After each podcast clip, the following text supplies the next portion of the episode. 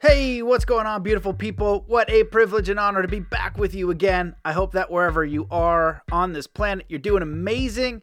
And I'm sending you all of my love, good vibes, well wishes your way. We have a tremendous episode of the podcast for you today. We have the urban farmer Curtis Stone on. He came highly recommended from some of the podcast listeners saying you got to get Curtis on the show. He's a fellow Canadian, and uh, this is a fantastic episode. We cover a lot of ground on this. We talk about law and the law merchant system. We talk about the UCC, um, how genocides are done by people. We talk about maxims of equity, the timeline for Canada, um, seven why you should have a bug out bag and survival supplies. We talk about the work of Mark Passio, Derren Brown, uh, Dean Clifford, Cal Washington. We talk about a show, uh, Liberty on the Land, the work of Buckminster Fuller, uh, building a homestead off grid, and all of his amazing uh, uh, videos, his educational videos on his YouTube. So if you haven't checked them out, uh, he is the man to see right now because he is literally the one you want to talk to about growing a garden, homesteading, and all that kind of thing. So, this is a fantastic episode. I know that you're going to enjoy it. If you do like it, please do what you can to share, subscribe, leave a review, get it out there. The censorship is crazy bonkers. Um, people are telling me on Instagram now because I, you know, I went back to Instagram after they deleted it, which I don't know uh, how I feel about, but I did, I did it, and they said they can't even tag me sometimes in posts, or they'll search me directly and I won't come up. So, whatever you can do to share share it, uh, get the word out there. That would be amazing. Um, I'm going to be uploading on Rokfin as well become a member of the community. If you go to mattbelair.com, you can become a member. It's a great way to support the show. You're going to get exclusive content because I can't be posting everything on YouTube and other platforms. So, um, but you can get everything if you become a member, plus bonus content and all that kind of stuff. And for those of you guys who want to go a step further and you want to learn how to build and architect your life purpose from a conscious point of power and creation, consider doing some coaching. Um, we can do one on one coaching, and there's also a powerful new group we've created since January called Atomic Alchemy. There's amazing people in there. People are already having fantastic success in the program. And so if you're curious about that, go to mattbelair.com forward slash coaching, fill out the form, and I would love to work with you and help you um, build and architect a fulfilling life because everybody who connects to their life purpose always wants to do something of service to other people. And it's a very beautiful thing and something I, I I believe is very important in these times. And so that's it. Uh, let's get into this episode. But before we do, let's come into a state of peace and coherence. Wherever you are in the world, just stop what you're doing. Take in a deep breath in through your nose. Hold that breath and let it out slowly, filling every cell, muscle, and fiber of your being with joy, peace, contentment, empowerment love, peace, and joy, and ready to take on this absolutely phenomenal episode with Curtis Stone. Hello, and welcome to the Mastermind, Body, and Spirit Show. I'm your host, Matt Belair. As you know, we are facing extreme censorship alongside many other truth seekers out there.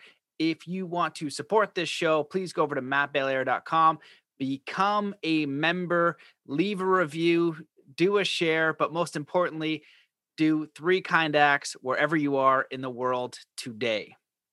Today's guest is a farmer, author, content creator, and entrepreneur. First gaining international recognition for the success of his urban farm, Green City Acres, in 2010. He has since expanded into publishing, YouTube, online entrepreneurship, and tools manufacturing. His seminal book, The Urban Farmer, has been an Amazon bestseller since it was released in 2016. And with the growth of his YouTube channel, has published two online courses, launched a tools company called Paper Pot Co., based out of California, and now primarily publishes weekly videos to his website, fromthefield.farm. Welcome to the show, Curtis Stone. Thanks for having me, Matt. Happy to be here.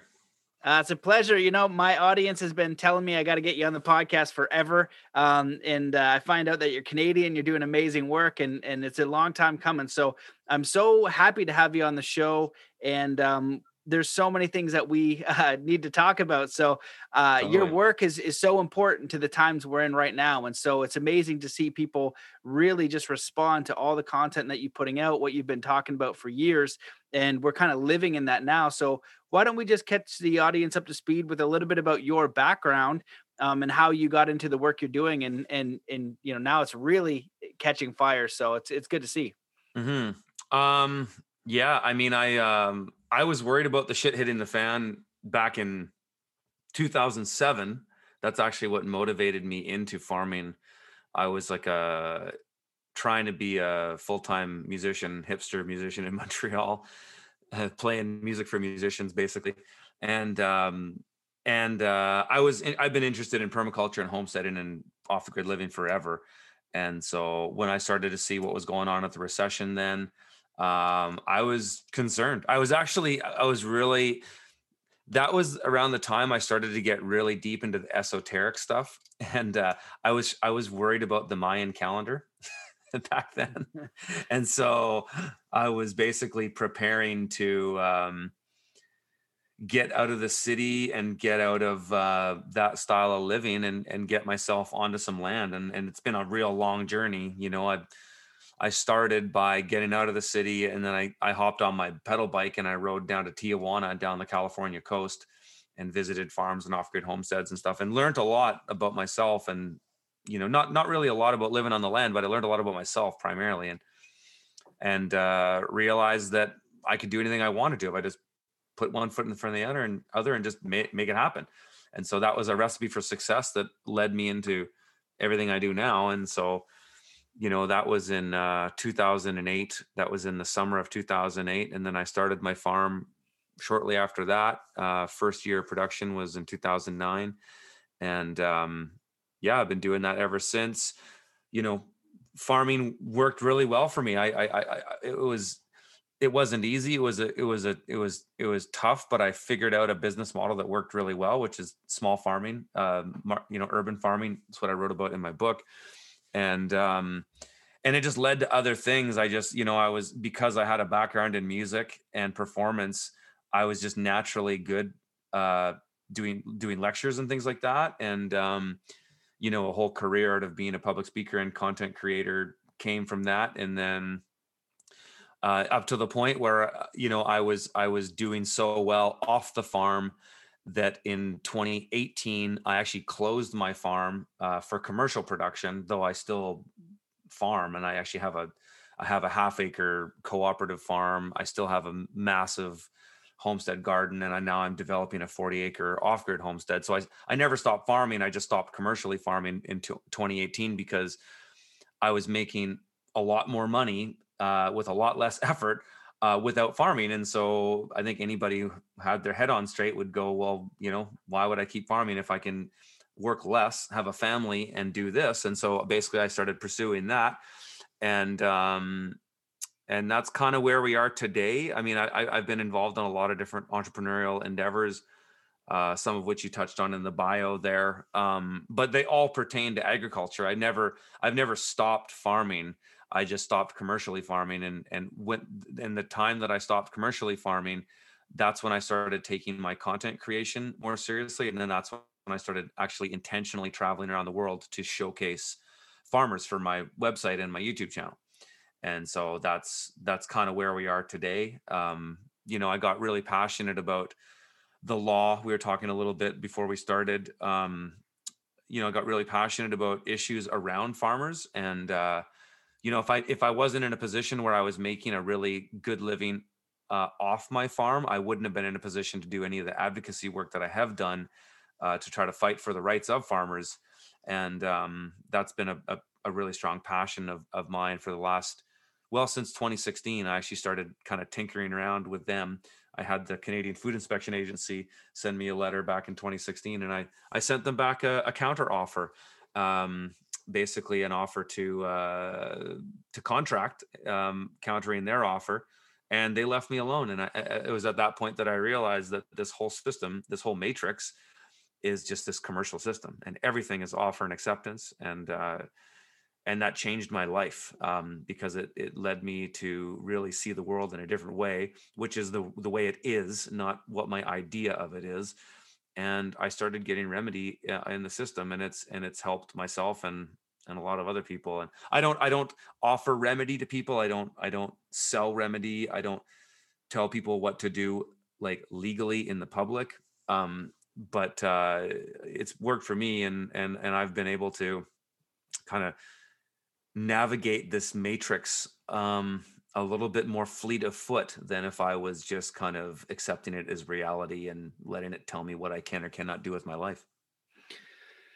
Oh man, well you open up a whole bag of worms there. I guess the first question I'll ask because I'm going down the the law avenue as well, and the offer and acceptance and coming to understand all these things to a um, larger degree. And this year, it's kind of been a, a, pressure cooker of, of understanding so many things around health and what viruses are and germ theory versus terrain yes. theory forcing you into understanding the truth because rights are being taken away and choices are being taken away and so one of the things is how these systems of law work um, so in your understanding without offering the remedy because it is out there. Other people are teaching it. It's starting to grow. Uh, Cal Washington helping people get the uh, smart meters off their home by basically not contracting. And this happened in yeah. uh, Golden, British Columbia, and I think it happened in the UK as well. With that, I was part of that ca- campaign. That's how I got to know Cal actually. Oh, right on. Amazing. Yeah, yeah. yeah, And so they're actually getting results. And so if they had one of the questions that I have, right, we're talking about the big things. Do you think having that understanding will help us if they kind of go full communism, like the worst scenario we could have. Do you think like and and then the second question would be with the farmers, you know, and if you run a farm and they come with their contract, if you have that knowledge, is it going to continue to work if they have uh, if they're strong and they're able to hold their position, they know what they're talking about and they're aware of their tricks. Do you think it would still work at uh, higher levels for other farmers as well? Well, it's hard to say for sure because I don't know what will change. However, what I will say is that in the last thousand years or more, nothing has changed in the system fundamentally. It's all based on the law merchant system, which is all rooted in Roman civil law and all of that. And none of that has changed, despite the fact that the appearance of the government and the appearance of the system has changed in some ways. But that's all just optics. Like politics is just completely optics. It's all just bullshit. At The, and that's why when you hear when you hear uh, you know American politicians like um, AOC or Bernie Sanders talk about, or or now um, all these cronies like Klaus Schwab talking about the Great Reset, um, and they want some sort of global communist system. Um, it's all still commercial. The, the whole the whole system is commercial. It just might they might make it where you don't have access to those things at the at the face of it. But that's how they've always done it um, and that's why you know when you get a letter from a bureaucrat ordering you to do something well an order is just like making an order at a restaurant right? And that's why all these all this terminology is commercial. A charge right? Currency um, all of these things are based on commercial offerings and so when a government order is issued, it's like, sure, I'll do the order. This is my fee. And so at, at a fundamental level, that's really where a lot of remedies come from.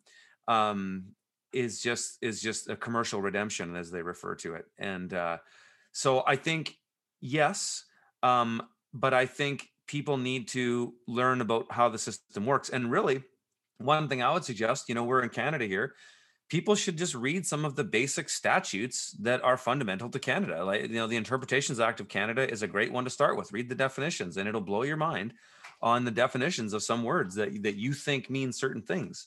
And, um, you know, so I think, yes, um, my hope is that people don't wait until the last minute because the one, the one potential thing could be is if China is as big of a player as some people think they are, they don't really well i don't know exactly what their system is based on because the western world is based on a system called the ucc the uniform commercial code and i don't know how china uses that and, and if they do use it in the in the east and so the one risk is that if china is the big thing and i don't know if they are for certain i think they are have a big player in it they might be a proxy but um if they come here and they don't give a shit about your rights or anything like that, then then maybe it won't matter.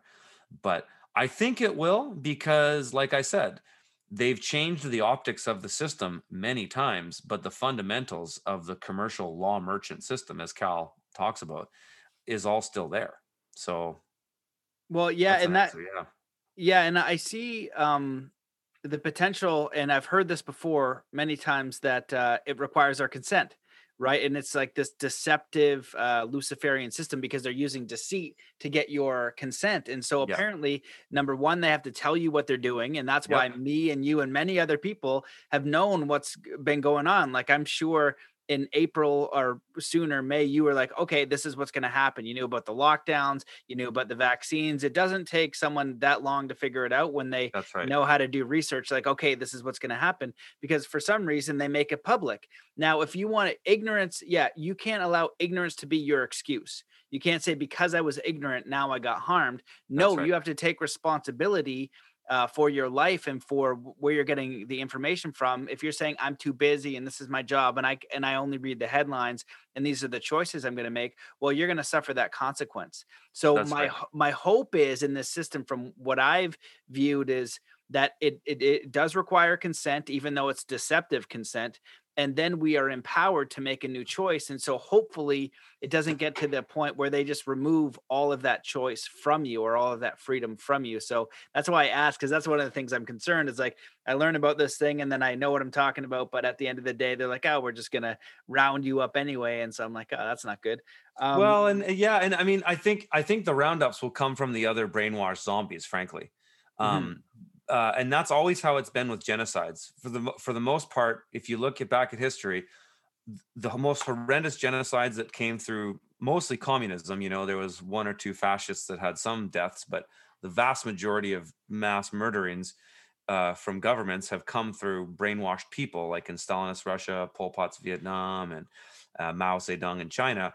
Um, and so it's more about us getting away from the zombies, the hordes, because the propaganda is just is endless right now. But one thing I was going to say is there's a book. This is these are the maxims of equity, and anybody this this is this is the real gravy when it comes to law, is the maxims of equity because everything they do operates within the maxims of equity, and there there, there is a mac, there's a lot of these maxims. Um, but one maxim of equity that is universal through all law in the Western world is equity does not aid a volunteer so that means if you volunteered, tough shit. That's your problem. So you didn't know the law, you didn't know the statute, but you went along with it. Doesn't matter to me. And that's how these cronies operate. They actually do operate within the the, the, the maxims of law, but they they constantly inundate you with so many words that you won't bother looking.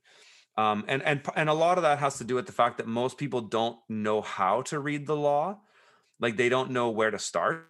And I I can understand that, um, but you just have to start. It's like anything. But I, I actually had a conversation with a friend of mine who's a police officer, and I we've been friends for 25 years. Uh, so we've been friends since we were like turned teenagers. And um, he's a cop, and he's been a cop for about 15 years. And uh, he said to me and he he he's awake to what's going on. He he sees it. He's a plainclothes cop, like he's not in uniform, so he doesn't have to go around wearing masks and forcing stupid rules. But he says, "I can't believe how little the average person knows about the law. Like people don't understand the law. They don't understand. For one, they don't understand the difference between lawful and legal."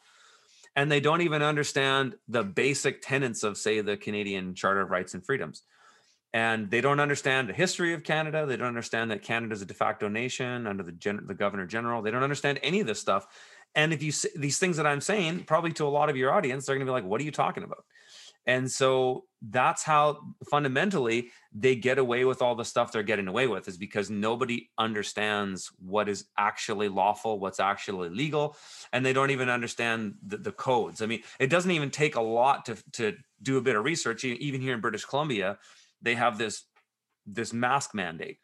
Um, and there's there's another uh, another maxim of equity, which is that I forget how the maxim goes, but the gist of it is that there's remedy in everything.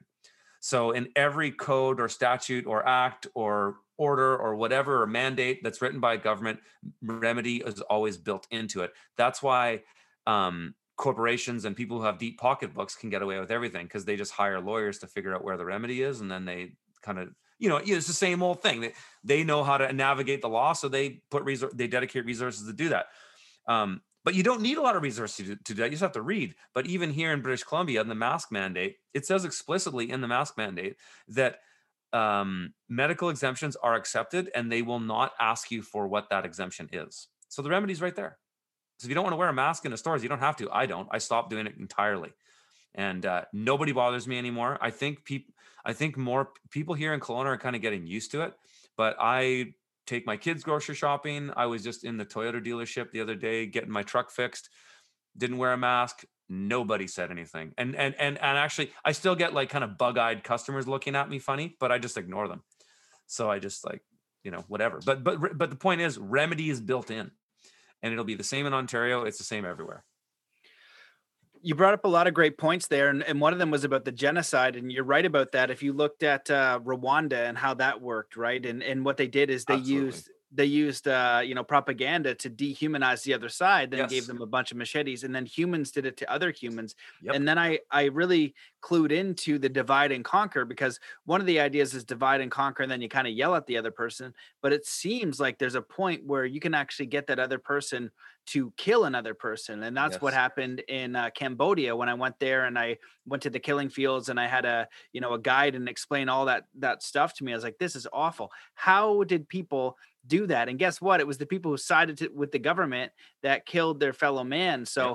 that stuff is is scary to me. And and when I talked to Cal Washington, um, this was in maybe the spring. I and then I found out about the um, the concentration camps, or the the COVID quarantine camps, which everyone says is a conspiracy back then. I was like, no, we have a third party contractor wanting to bring these in. Oh yeah, so go, fully, yeah. fully on the books. Yeah, yeah, yeah, yeah, yeah. So so ridiculous. So it's all it's all here now, right? So then you know what's the next thing that people aren't going to believe? But I was like, Cal, man, this is scary stuff. Like, what do you think? And he goes, well, it's like a snake eating its itself. You know what I mean? It's like this system's it's gonna symbol. It's that symbol, right? That's yeah, he's like it's gonna symbol. collapse. See, that's yep. that's what he feels. And so I I I I give him a lot of weight, and but maybe it's going to be one of those optional things where we're going to have to opt out. We're going to have to get out of that and say, oh well, you want right now it's like you want to have your job, but you're going to need a vaccine. Well, if you understand, um, you know what that does, and I invite you to research research research it intensely before you agree to that because there's a lot of evidence that it might not be good for you.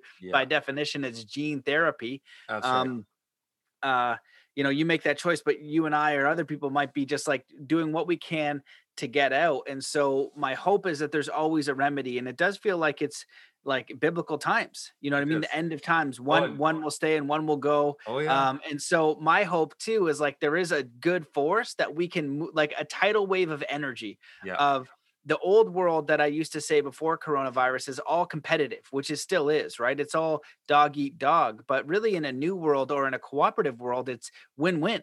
How can I help you? How can I, you know, be a good human being? How can I live with honor and integrity, provide real value, but makes it basically a win win, not having a knife behind my back and seeing how I can fleece you, how I can get the most from you. Yeah. And that society seems to be moving with that uh, world agenda. And then there's a group of people popping up and saying, I don't want to participate in this. I want to move into something else. Yep. And so now we get to build that as a community, but it might be challenging because we've never had to do this before. We're in the pressure cooker where we don't have the option anymore to play in that system. We really need to just separate from it and find something else.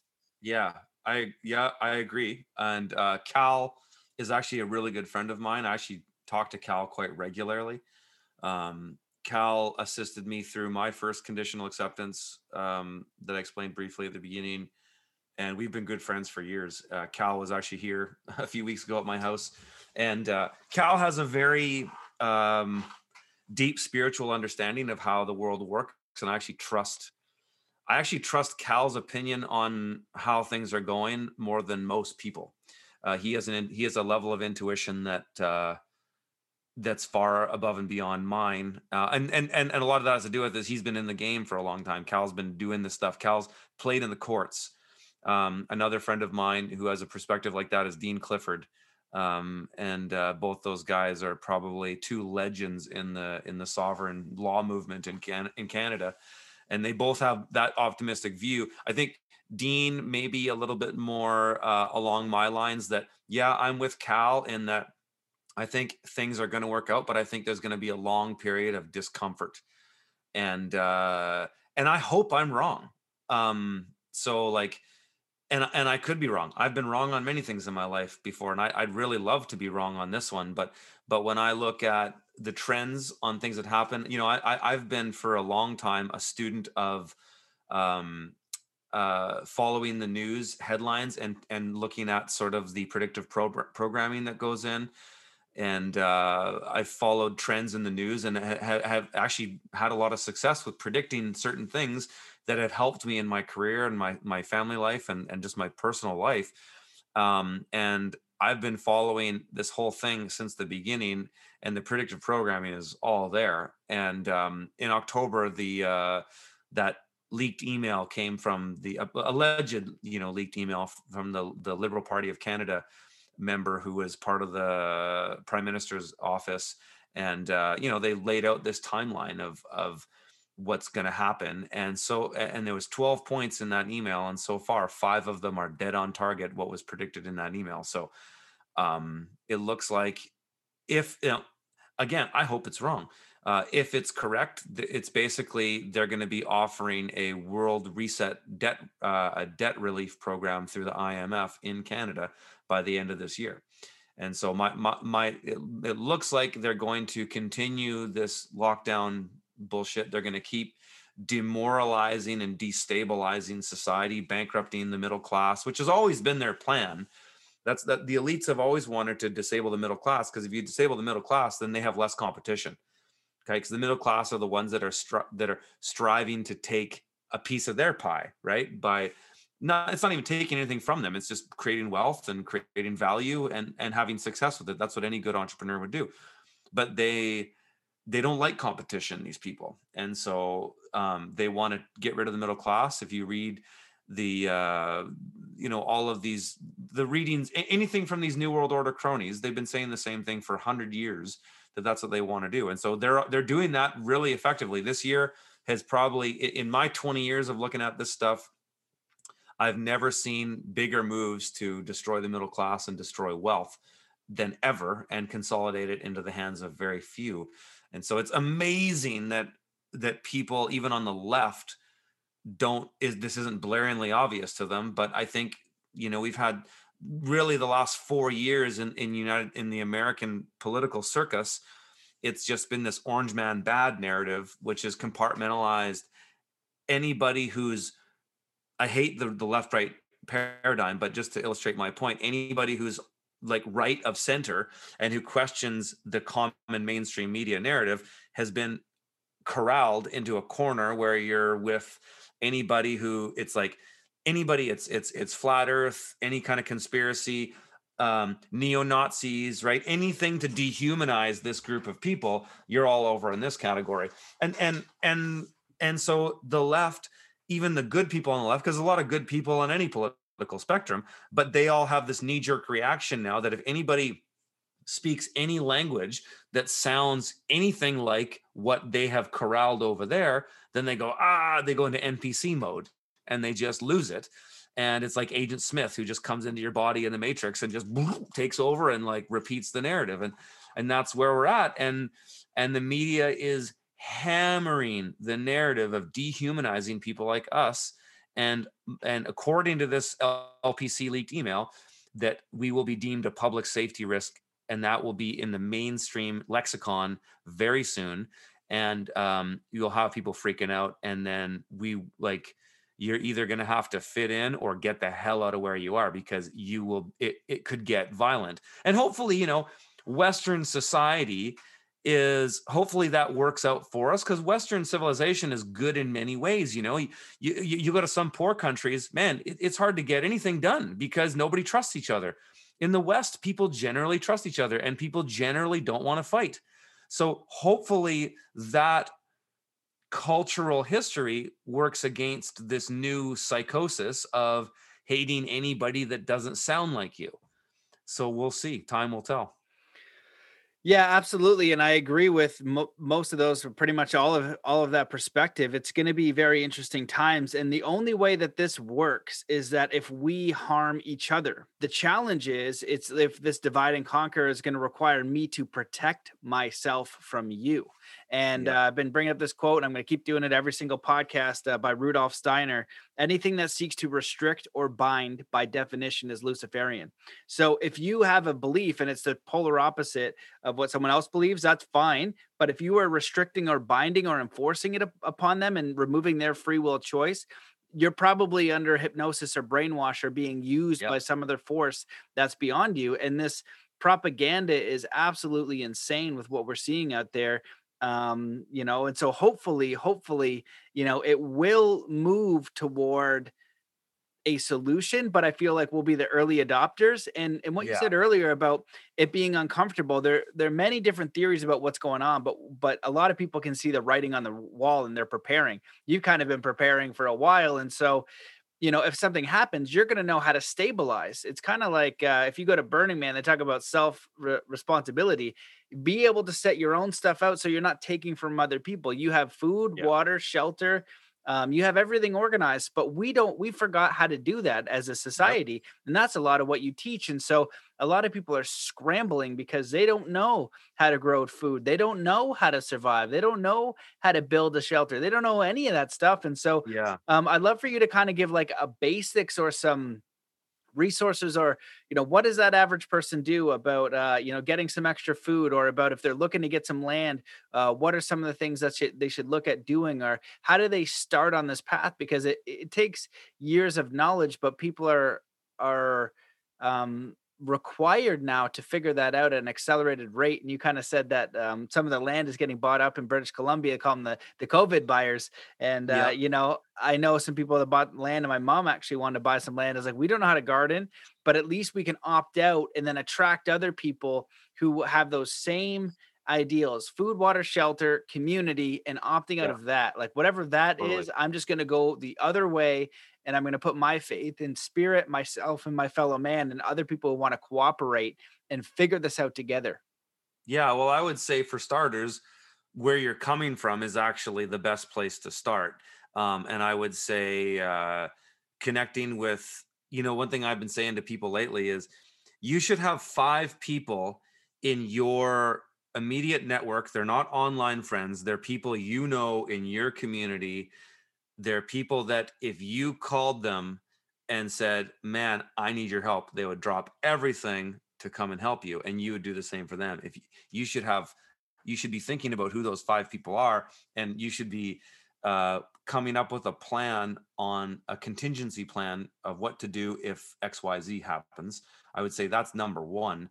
I would say if you don't have any experience farming or anything like that, um, or experience on the land to go out and buy land right now is a waste of time.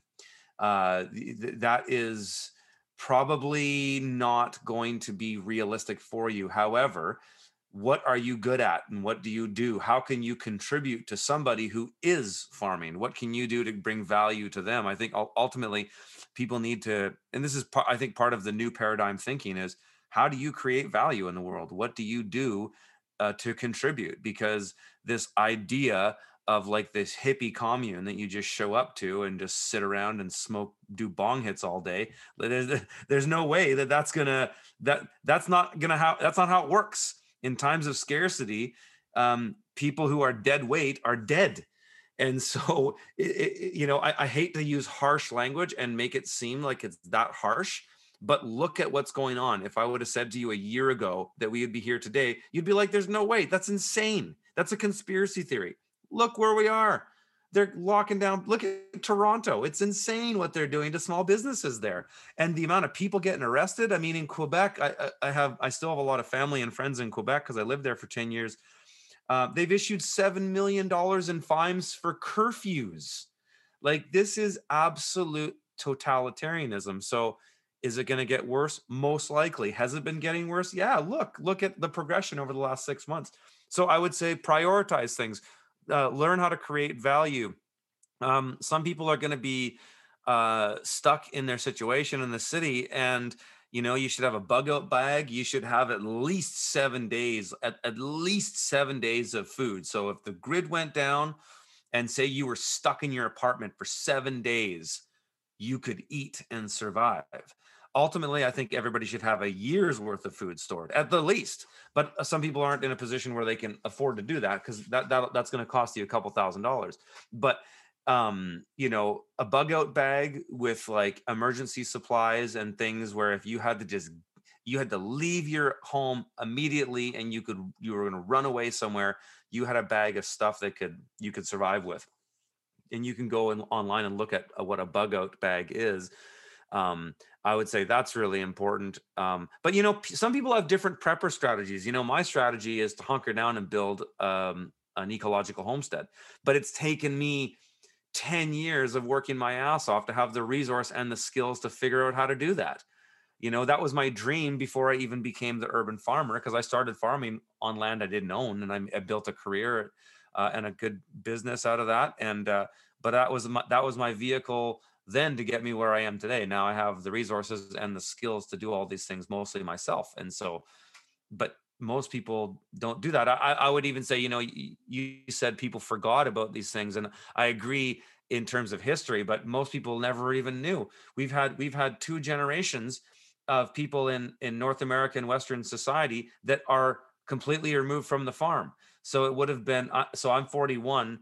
My great grandfather and my family is um, is very typical in Canada. When I was writing my book, I researched this in North American statistics but my family was very atypical in the arc of uh, families being removed from the farm. So my great grandfather was the last member in my family to actually live on a working farm, and so his, his my grandfather, his son, did everything he could to get off the farm, and then my father never even knew what farm life was like.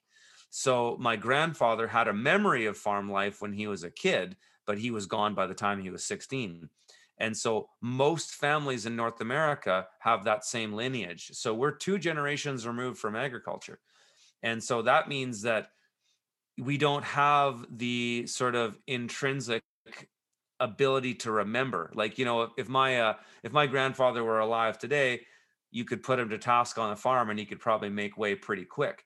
But most people today have no idea, especially city slickers. And and that's and, and I don't mean that term derogatory because in a derogatory way because I was a city slicker for a long time eh, for you know at least uh, well I lived in, in, Ontario for two years, I lived in Montreal for ten years, so at least ten years I was a, a proper city slicker, and uh, it took me a long time to learn, and I I worked my ass off and I suffered hard, but I but I also worked as a tree planter as a side hustle when I was funding my my music career that I I knew how to work hard physically but I didn't know anything about working the land. I had to learn the hard way.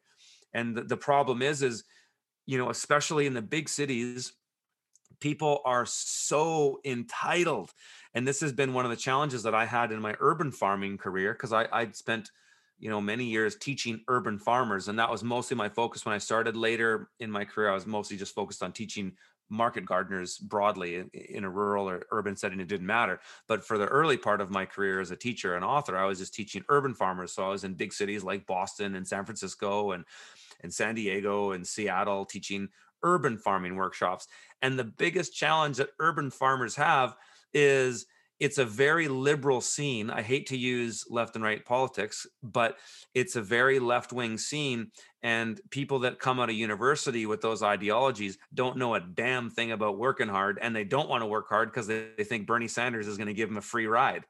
Right. And so it's it's really hard to find good people to do the work. And so my, you know, concern is is that if we go into tough times, you're going to get all these liberal type people exiting the big cities and they're going to run to the countries because they know somebody who has a farm or a homestead or whatever and they're going to show up and they're going to be absolutely useless. They're going to be dead weight.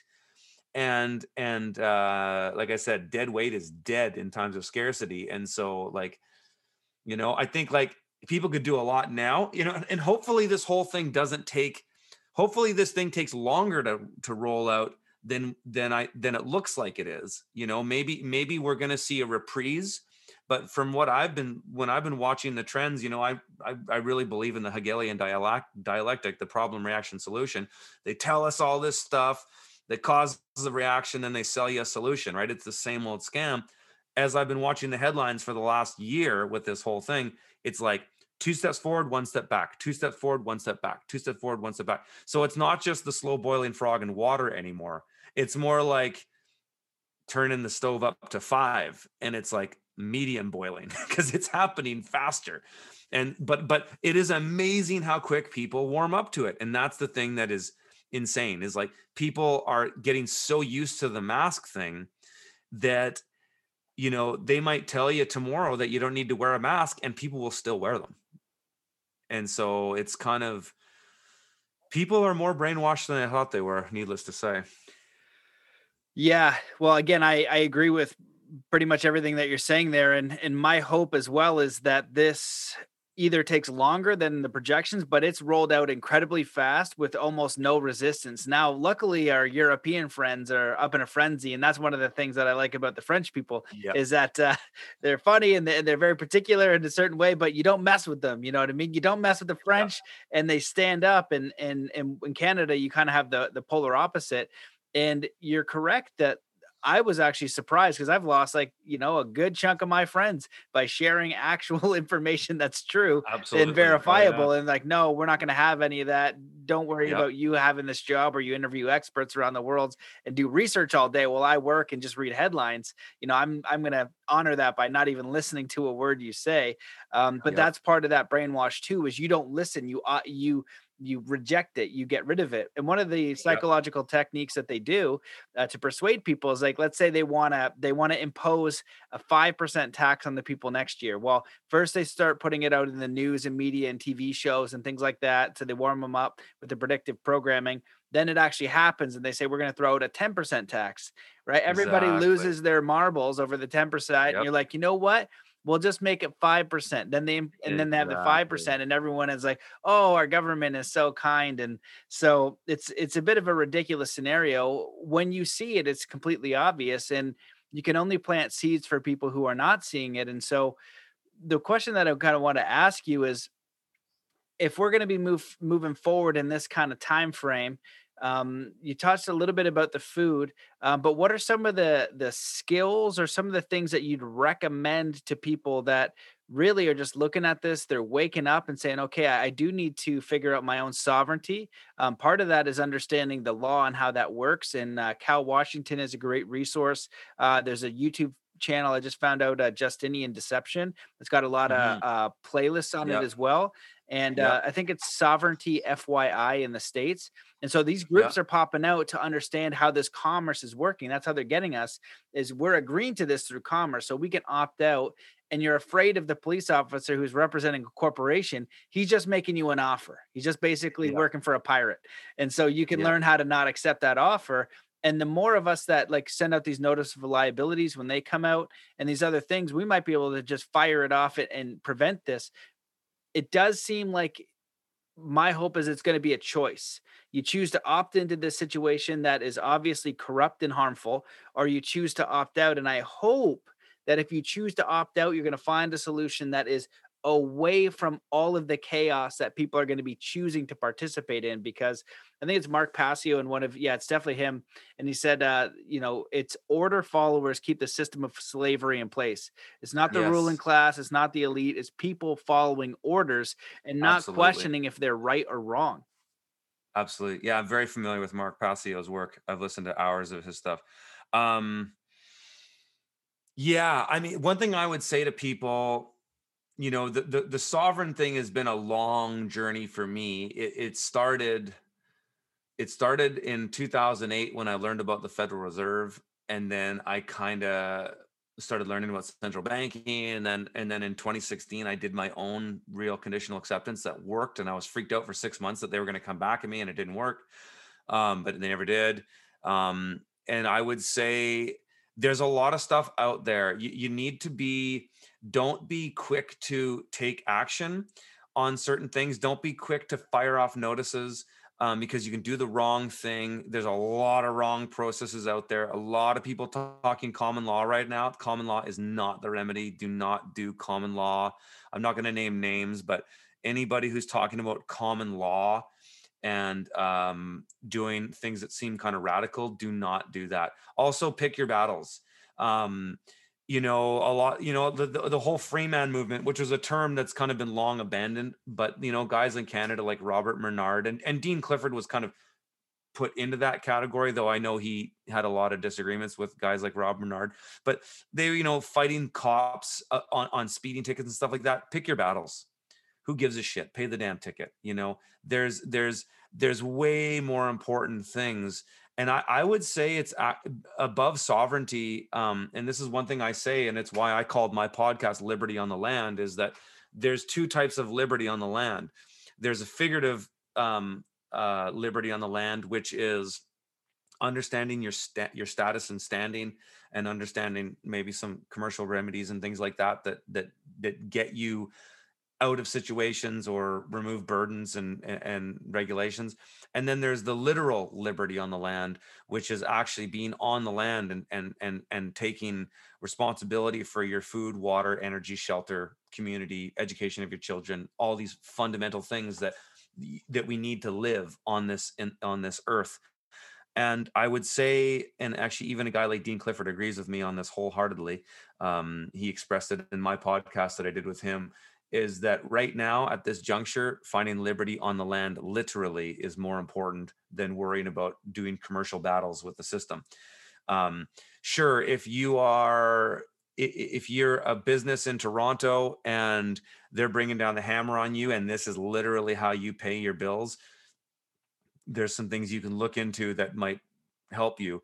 But it also looks like in Toronto, there's enough people that are just resisting it outright that uh, a good old fashioned, you know, consolidated resistance front is going to be something that gets some remedy. Uh, you know, you have to be careful though, right? And you have to also think about your family and think about what's important um, because nobody wants to go to prison, and I and I don't want anybody to go out and do radical things and get themselves in trouble because you can. Um, and you certainly, if you're hearing a lot of these things for the first time, and you and you hear me say things like, you know, commercial remedy and a conditional acceptance and you go oh i'm just going to go do that. Well it's not that simple. You know you need there's a lot of things you need to know. Um, but I, I would say more importantly um, look at history and look at what's happened in the past and like we both have said in this podcast so far is that that the, the atrocities have always come from the other people that have dehumanized the other other people. So there's the main majority and then there's the dehumanized minority. And that those minorities have existed as as cultural groups they've existed as economic groups they've existed as racial groups. Doesn't matter they've existed in, in our case they've existed uh, now now they're the the uh, the public safety risk of people who are super spreaders or whatever the covidiots or whatever the latest thing they they call us um that we mostly if you're looking to keep yourself safe then it's mostly just getting away from those people unfortunately. And i don't mean to say those people to dehumanize them. I certainly don't mean that because everybody wakes up at a different time. You know i don't i have no animosity for people that are believing all this bullshit. Sometimes i get annoyed by them or frustrated from them. I think there's enough people in Kelowna that are res- resisting it now that it's not really a news story if there's people walking around without masks like nobody really seems to care anymore but I but I don't I don't want to do what they do to us and dehumanize us because that can flip the other way around too. And the powers that be always want to seed those sow those seeds of discontent amongst the populace so that they sort themselves out because the thing that the, these elites do operate under the laws of equity and they primarily do everything hands off they keep their hands clear and that that's actually another law of equity is uh, is is is is the uh, the maxim of clean hands in that in order to uh, get equity which is which there's there's remedy in every type of legal uh, law through equity through the maxims of equity is that they don't do the stuff. So they're not actually guilty. You you were dumb enough to go for it and and fall for it and that's where this whole the maxim of equity doesn't aid a volunteer comes from is that you volunteered and and when you really start to read statutes and acts um, and I, I, have obviously more experience with them in canada than i do in the us but i've also read the international covenants and they are very explicit about that is that everything is voluntary and you know every single thing that government offers is a offer in commerce and it is voluntary. You just you, you can't just say that to a cop though. And, th- and that's where I tell people pick your battles. Because to go and argue with a cop they're ignorant of this stuff. They don't know. Cops don't know anything about equity. They're just they're just working stiffs working a job. And and and if you say the right things they'll call their superiors and then and then that's where you might get some remedy. But i would say it's not worth fighting cops over little things like that. Pay the damn fines. Who cares? But what i mean when it comes down to the restaurants though that are getting closed and those insane fines for gathering publicly that's ridiculous. And there's all kinds of commercial remedy there because the charter you can even use the charter. And that and that's where like guys like cal uh, have really figured these things out is they actually just understand the system on how it works. And when you can figure these things out from a principled level you can start to see how they operate and you see patterns and so like i remember the, the first the first statute or act that i really spent a lot of time on was the agricultural uh, Land Commission Act of 1971 in Canada. And that was the first one that really opened my eyes. And I started to see patterns of how these things operate. And I've read about a hundred of them since. And now I, am at a point where I can read a, a Canadian Act and I can go, I can pretty much find the remedy right away because I know where they put it. And it usually just comes down to understanding the definitions of these things and how they they they trick you with definitions that you think there's a word in there that's commonly used. Like, for example, uh, in the Agricultural Land Commission Act, they use the word person. It is defined as includes a First Nations government. And so, it's what is that? Uh, because in the maxims of of the uh, the legal maxims, the word includes the base the base of the root of that word is inclusio. It means the inclusion of one is the exclusion of everything else. And so, whenever you see the word includes used in a legal document, it means that and only that. So, like another example, a common one that I refer to is the definition of Canada in the Interpretations Act of Canada. It says Canada includes the internal and territorial waters of the land mass known as Canada or the, the nation known as Canada. Uh, they don't say anything about Canada is British Columbia, Alberta, Saskatchewan, nothing, none of that. And even in the definition of province, they define province as Northwest Territories, Yukon, and um, none of it. Not BC, Alberta, Manitoba, Saskatchewan. Why? It's it's it's it's a it's a total mind bend. But once you start looking at these things, you can see the patterns, and you can find a lot of solutions in those. Oh man, well you you brought up so many important things there. Uh, one of the people that I'm going through this uh, the law with, he he quotes the Bible a lot, and he says, "Go to peace." Right? Always go to peace. You know what I mean? And so that's that's so important for how we're going to learn to deal with this. And another thing that you're suggesting is saying, "Hey, just because you hear these things, don't go out and do it right away." Um, yeah. Like you might, and you could use the example of like um, uh, martial arts. You know, it's like, "Oh, I've learned that I can defend myself this way," but if you never yeah. tried it, you might get your butt kicked right away. It's going to take exactly. a bit of time or something more serious about um, survival like into the wild he knew what he was doing um, but he still ended up uh, getting harmed so for survival skills and things like that yes there is a possibility where you uh, have an adept level of knowledge to survival, do these things and all that kind of stuff, but it's going to take some time. And so, you know, with the tickets, um, yeah, like don't, you don't need to fight with the officer. You just need to know what the remedy is after. You know, exactly. you can conditionally accept the offer, then write rescission or all these other ways because you're going to be dealing with the courts. And once you have that knowledge, it's not them; they don't know. They're the, yep. they're the front, so you can you can have that knowledge for the next step. And the more you have this level of empowerment, the more you can make uh, better choices and go to peace and um and make a good decision for yourself and family. And uh, well, there's always last, 72 hours to remedy yeah. anything, right? That's universal in law. So you can get a ticket, take the ticket, whatever. You got 72 hours to remedy it. So always. Ex- Exactly. And there is a way that I that I'm finding that like if you don't go in their jurisdiction, it's just going to be null and void and you don't have to pay it. It's uh, you know, it's just like with the quarantine camps. Uh, you know, some people in, in Australia through Mark Patelik, you know, they didn't have to quarantine. They they knew the steps to go through without conflict, right? Not conflict, not getting aggravated or putting these like statutes up that have no jurisdiction. It doesn't matter in that jurisdiction. You're like, oh shoot, you were in the wrong place. It doesn't matter here. But you can move another way, um, have that knowledge and actually get a result. And that's the important thing too. If you're learning from these people, do they have results in the real world? Well, and that's, that's very, that's, very important, right? You don't want to be very important. To... Oh my, yeah. there's so many remedy gurus out there. Um, and what a, a, big problem I've found, and I, I've spent I would say at this point, thousands of hours. I'm not 10,000 hours yet. I'm not at a level of mastery, but I've but I've spent thousands of hours researching. I've spent money on things like I I've on my law my law library is getting quite big. You know, I've spent a lot of time and resources on these things. And one thing I've found that happens with remedy gurus across the board, whether they're offering remedy in some kind of ecclesiastical remedy, common law remedy, even commercial remedy, they um they often use the people they're helping as guinea pigs to test certain remedies.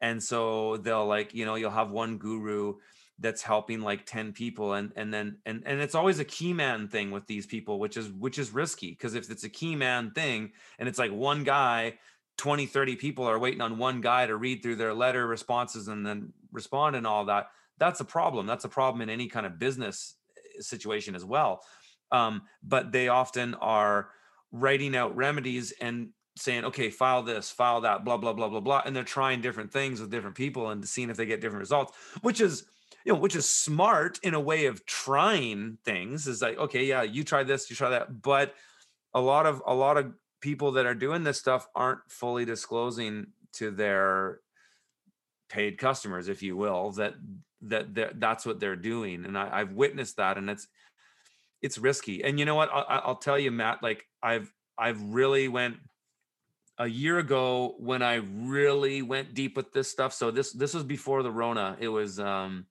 in October of uh, 2019.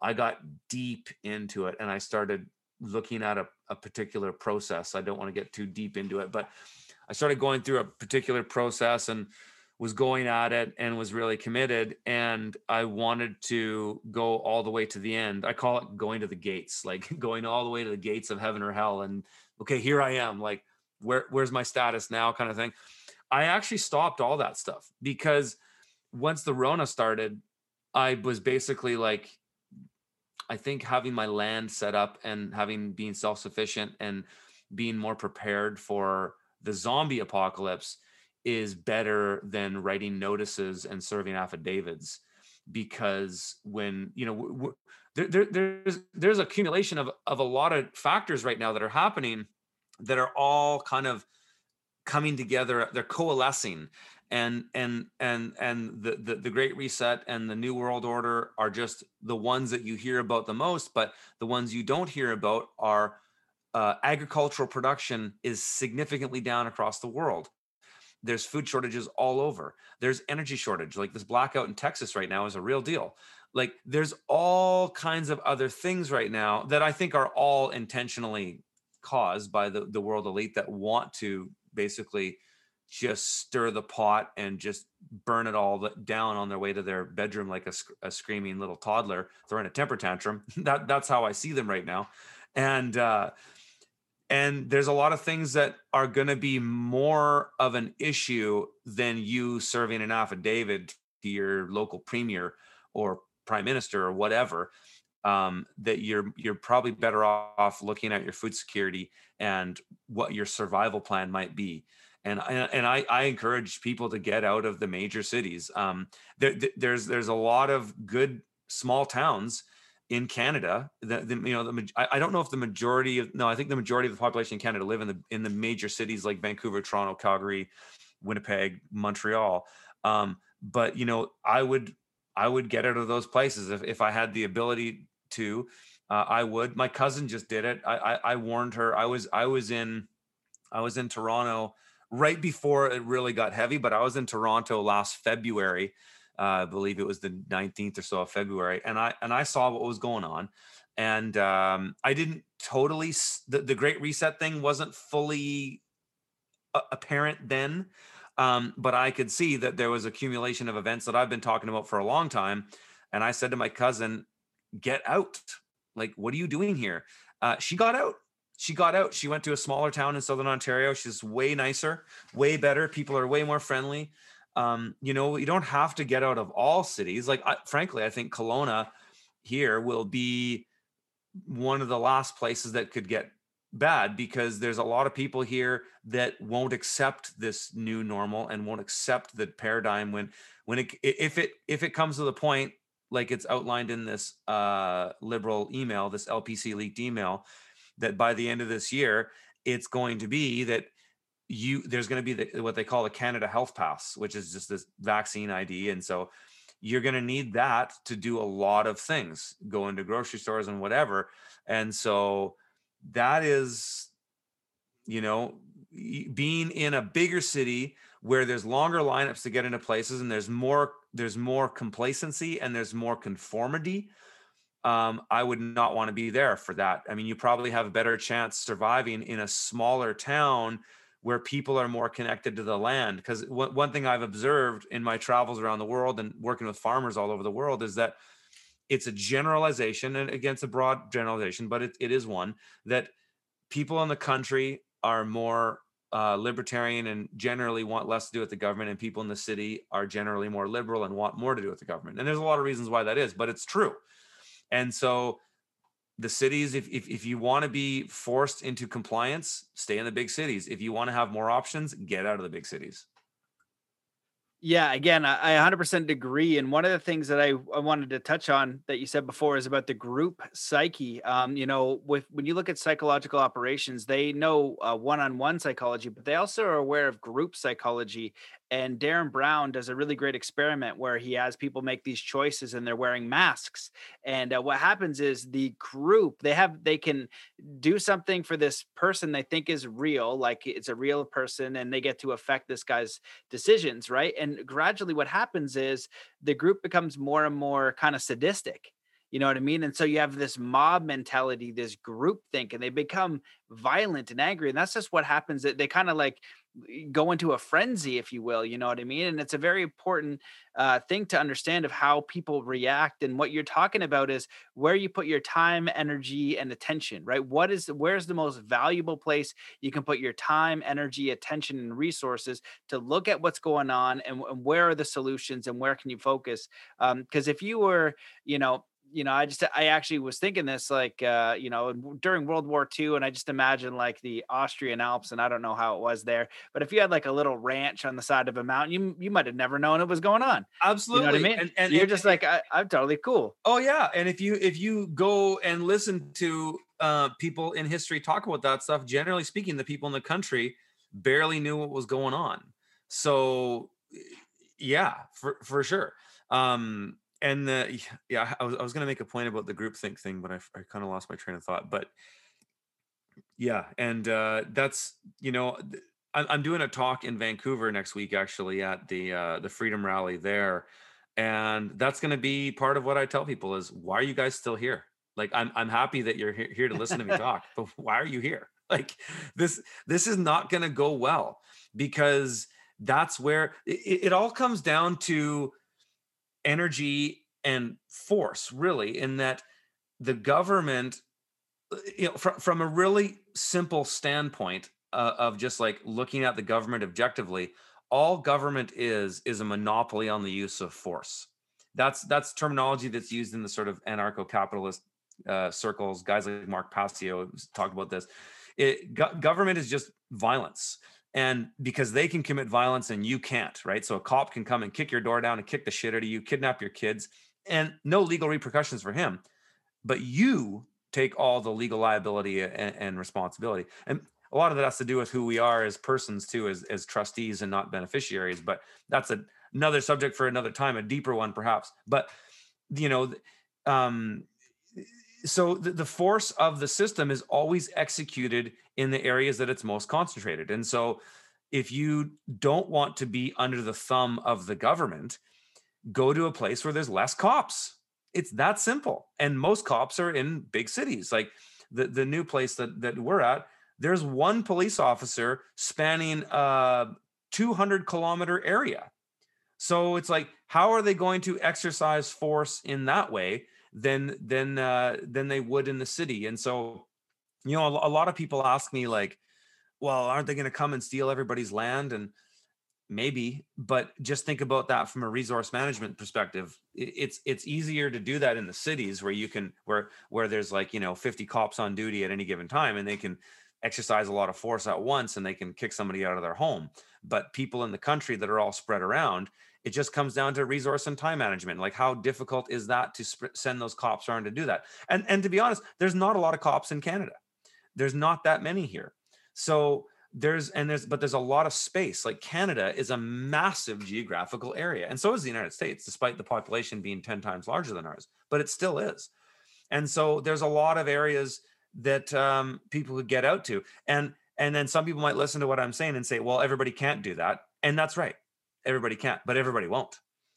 It's probably out of the 150 people that are watching this stream right now, it's probably one person that'll actually do it. So the message isn't for everybody because everybody won't act. The message is for those who want to act and want to do something. And and I've totally um, sort of given up on trying to convince the masses of anything. I don't I don't care about what the masses do. I only care about what the tiny minority of people do who are going to be movers and shakers. And I think just like any movement, uh, it's people that are just willing to put skin in the game, take massive amounts of risk, and do it, and and also uh, take responsibility for themselves and be and, and extend that responsibility beyond themselves into their greater community. Those are the people that will lead the charge. Those are the people that will do the majority of what needs to be done. But you don't want to be waiting for somebody else's solution. And this is a, a, big problem that I've had with the sort of, you know, the QAnon movement and all that with in, in the truther movement is this whole idea of like trust the plan, you know, Trump's got it all dialed in. He's going to figure it all out. He's going to come back on March 4th. It's like, dude, if you're waiting for that reality, don't hold your breath because p- these people have been let down the whole time. And uh, that's most likely not going to happen. And so you're going to have to take responsibility for yourself. And that means just like pulling up the bootstraps and doing it. And it's not easy, but what's the alternative? Because if you wait until it gets too difficult to leave, you're not leaving. So whenever when when it gets to the point where everybody gets woke, I call it getting woke with your pants down. Is like everybody gets everybody gets woke at the last minute, and that that will happen it will happen that when the boot of the state is on your neck, now you see it. Well, too late, dude. You didn't see it three years before it was happening, or when you should have seen it. Now you want to get out of the city. Now the 401, the 407 are completely gridlocked and nobody's getting out. So it's like, do you want to have, do you want to suffer some short term pain now?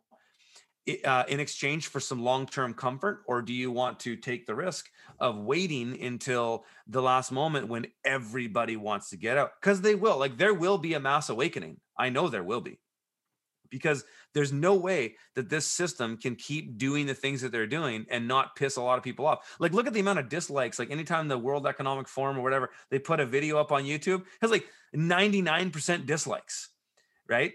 It's like people don't like this shit and and they're and they're gonna wake up but unfortunately all the people that are on the fence right now like they could be literally everybody who's listening to the stream right now is is woke to what we're talking about uh, but they won't actually wake up when it matters and that means taking action and so if you're if you're going to be getting woke when everybody else is getting woke, you're not doing anything. Like you're stuck. And that's that's going to suck because that's literally the that's like what all these zombie apocalypse movies have been telling us for years.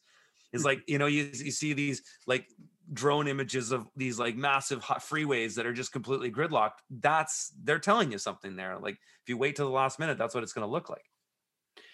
Yeah, yeah, yeah. And again, a lot of really great points. And the one thing that I've kind of thought of and, and had discussions about is like, all right, you've got the big cities, those are the places that are the least ideal. Um, Canada and US are massive land masses with lots of space to kind of um, leave and do your own thing. And if you think about it, what they're actually trying to do, if it is a, uh, you know at the root of it a luciferian deceptive system that requires our consent well what they do is they they say well you know what um, the, the vaccines aren't mandatory but you can't shop because you don't have any reliability or self responsibility. That's right. That's when you get in a bad situation because you have not empowered yourself um, to be able to take care of yourself, right? So the state um, can, helps and takes care of takes care of you uh, for you, you know. And uh, I think in uh, again, a lot of the stuff with the uh the law, it goes back to the Bible as like the contract, 100%. the 1611 King James Bible, which is r- really fascinating thing to to discover. But it says that you can't serve two masters. That's right. And one of them is the government, and one of them is is God, the Creator, and you have uh, inalienable rights as a as a person on this land.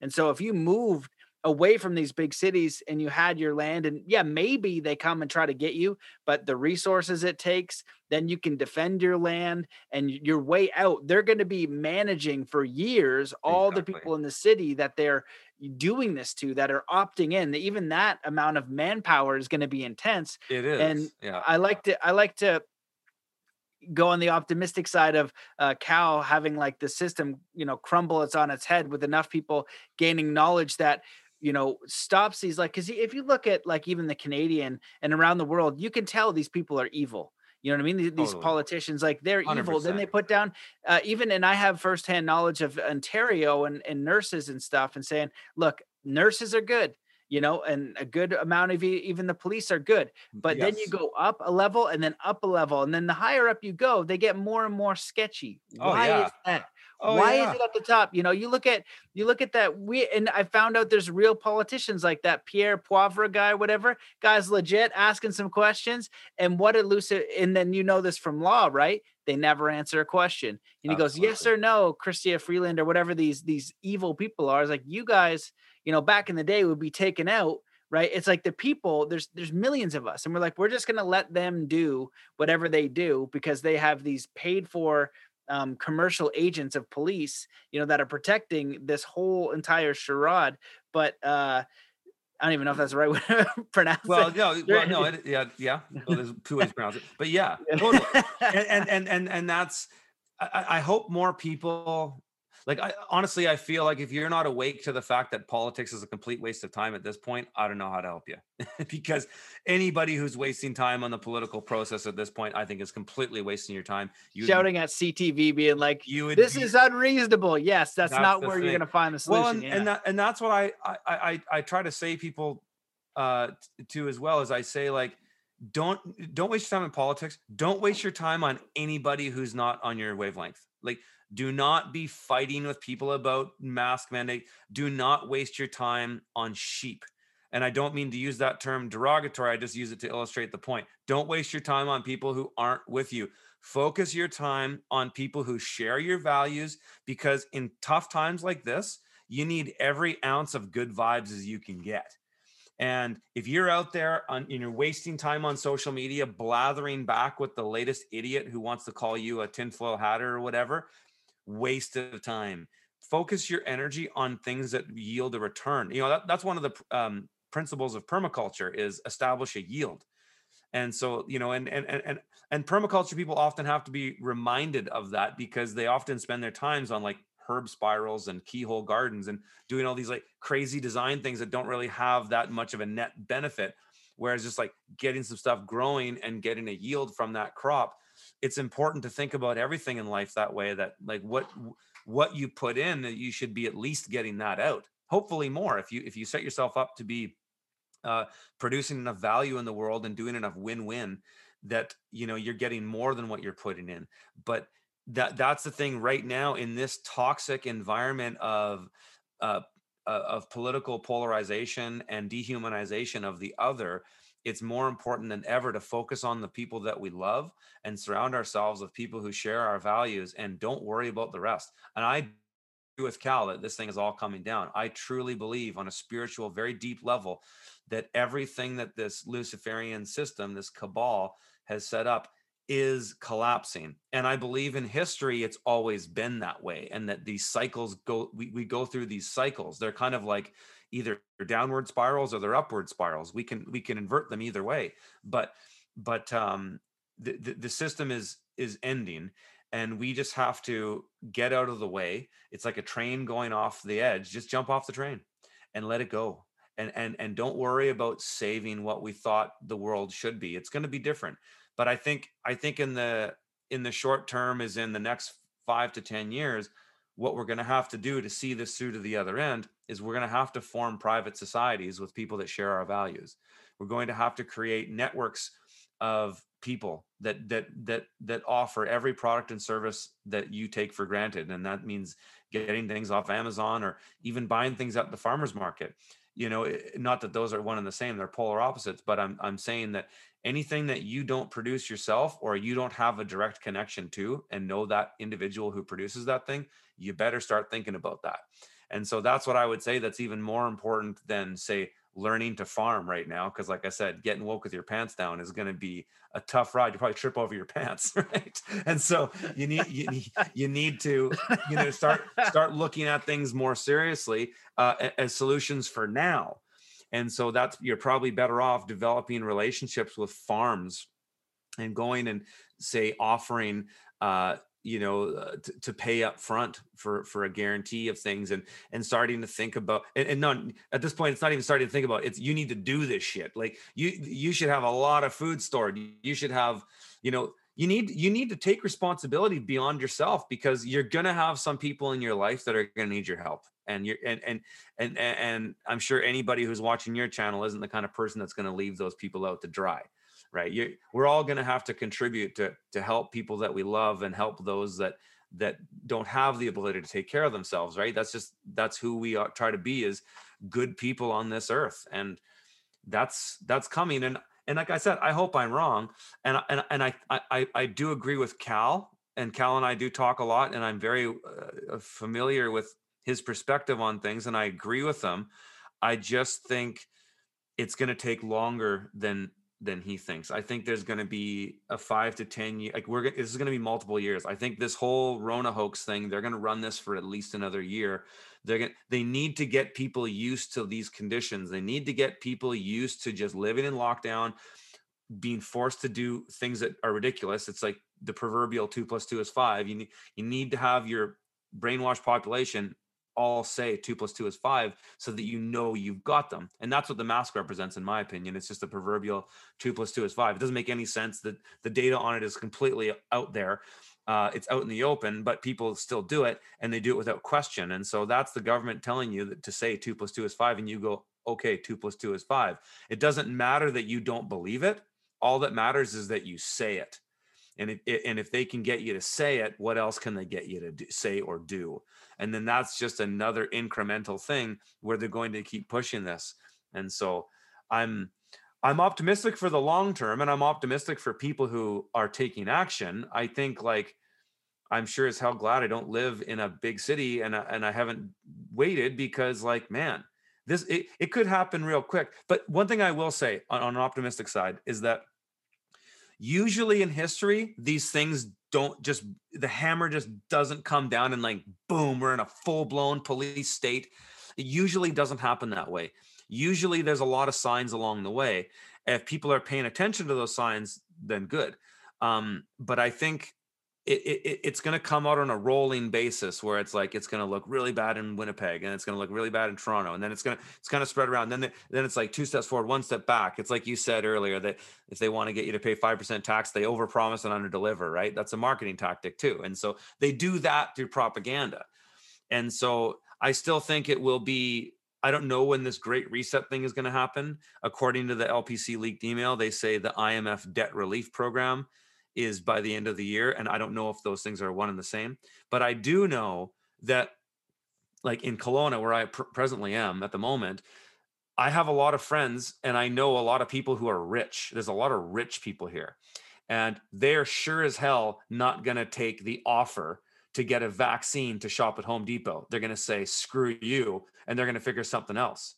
So, that I'm optimistic that there's going to be a lot of people call it at least in Kelowna 10% of people will say absolutely no way will I do that. And so that's good. But in the bigger cities where you have more of a polar you have like way more people, you have way more have-nots versus way less haves. That's where it can get dangerous because that's where the, the, the, the people who need resources from the government can be basically commanded to jump one way or the other and go and execute the deplorables, you know, and, and hopefully fingers crossed that, that it doesn't get that way. But, you know, I've, I'm a student of history and, and in history, we've seen all this stuff before. Yeah, absolutely. Cycles and, and way back in history too. And I'm reminded of that Buckminster Fuller quote: "You don't build the the new world or something like you don't build the new by fighting the old, you, or you don't change the world by fighting the old. You do it by building the new." And that's where Yeah, we need to um, put our energy and What are these solutions? And what the world is offering is an opportunity to build a solution. And what you need is a few people. You don't need every single person. And the more time you spend trying to wake people up, fight the system. Didn't you see this? Didn't you see that? Okay, you're seeing it and you can only plant a seed. Now, what are those solutions? How are you going to set yourself up? Because you know, I've heard anywhere that this could be a two year thing, and maybe there's a spiritual awakening, and everybody just says, screw this, like they did in Italy. Everybody just opened up. You know what I mean? Maybe in these other countries, we're going to have this spiritual pulse, this consciousness, this force of the universe, or even God that comes in and wakes us up and says, no more, Yeah, right? We are going to stop oppressing other people because people in power are telling us to be afraid and oppress other people. We're going to take responsibility for ourselves and make sure our actions are helpful and beneficial to mm-hmm. mankind. And we're going to stop all this crap. Let's hope so. But if it doesn't go that way, and it's mm-hmm. maybe five years or seven years or 10 years, the more that you see it coming and you just keep positioning yourself for the solution, it's not going to be as painful. It's just like if you go snowmobiling out in uh, Whistler, British Columbia, the more prepared you are, uh, the better off you're going to be. If you don't have the right tools, if you don't have the right information, if you don't have the right knowledge, you could be in a very dangerous situation very quickly. yeah, But with right. the right knowledge, with the right preparation, with the right understanding, um, you're going to be okay. Same like if you go out in the cold, you know, you go out in the cold in your underwear, unless you're Wim Hof, you might have a little bit of an issue. exactly. And so the more we prepare and the more that we find those like-minded people, they're going to be uh supportive and that's what I, I feel like is going on is like this old system if you knew it a lot of people with this quote unquote awakening um they're talking about the you know the rona and it's like one of the first things that i said is like okay we got the flu going around um and it's like oh, okay let's just say it's the most dangerous aggressive flu there ever was just for those types of people it's so dangerous that doesn't even come close to the 9.1 million people dying of starvation. That doesn't even come close to the 20 to 40 million people in human trafficking as far as numbers and atrocity and solution as far as the the starvation goes. So what is actually going on here?